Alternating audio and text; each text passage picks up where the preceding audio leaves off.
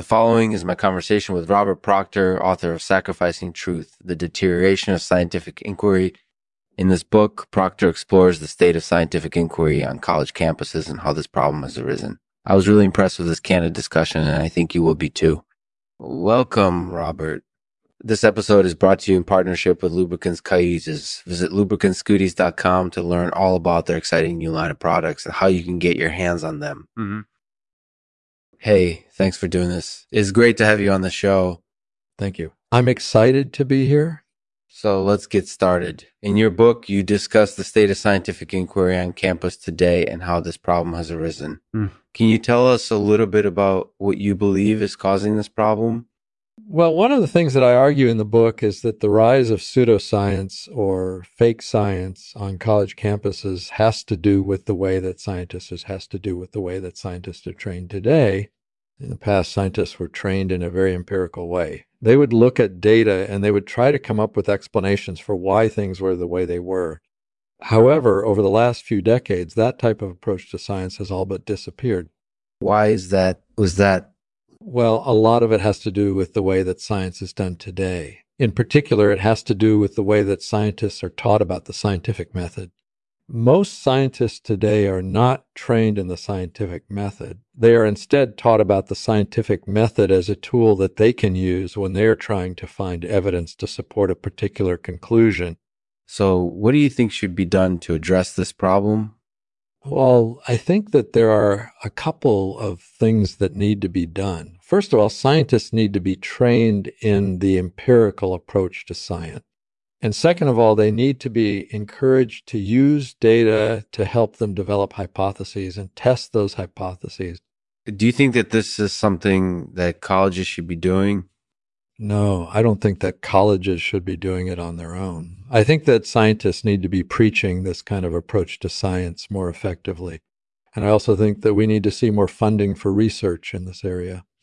Yeah, I definitely agree with you there. I think that scientists should be preaching this type of approach more effectively, and we need more funding for research like this.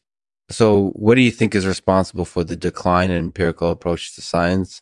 Well, I think that it has a lot to do with the way that universities are structured today. Most universities now rely almost exclusively on tuition revenue. And so colleges are basically focused on making money rather than ensuring the quality of their programs. That's definitely accurate. Uh, so, what is your suggestion for how universities should be structured so that they can better preserve the quality of their programs? Well, I think that universities should be structured so that they're more focused on teaching students how to conduct research rather than just giving them a diploma or a degree. And they should also be focused on providing students with opportunities to engage in real world research projects.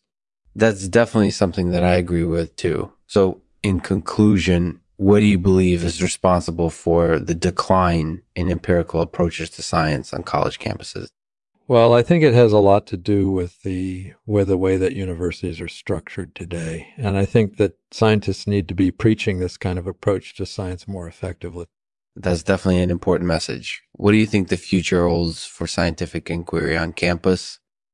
I think that the future holds a lot of hope. I think that there are a lot of new technologies coming online that will help scientists examine data in a more empirical way. And I also think that we are going to see more initiatives launched by universities to help preserve the quality of their programs. So I think that the future looks bright for scientific inquiry on campus. Really, I couldn't agree more. Thank you so much for sharing your thoughts with us today, Robert. You're welcome. Thanks for having me on the show. Thanks for listening to the Lexman Artificial Podcast. If you enjoyed this episode, make sure to subscribe to our podcast on iTunes or SoundCloud. You can also leave a rating and review on iTunes if you have the time. And if you have any questions or comments, feel free to leave them in the comment section below or on our Facebook page. Thank you for listening. I'll end this episode with this poem titled The Decay of Scholarship by Rudyard Kipling. The Decay of Scholarship. Did learning forget to be a pleasure Mm-hmm. and taste become a duty? Yeah. The priestess incorporated in that sense is not. The fasting lip or the alive mind, submitters to vile servitude. They pray and ponder o'er the abstruse, while youth's fresh blood streameth by, uh, while youth's fresh blood streameth by.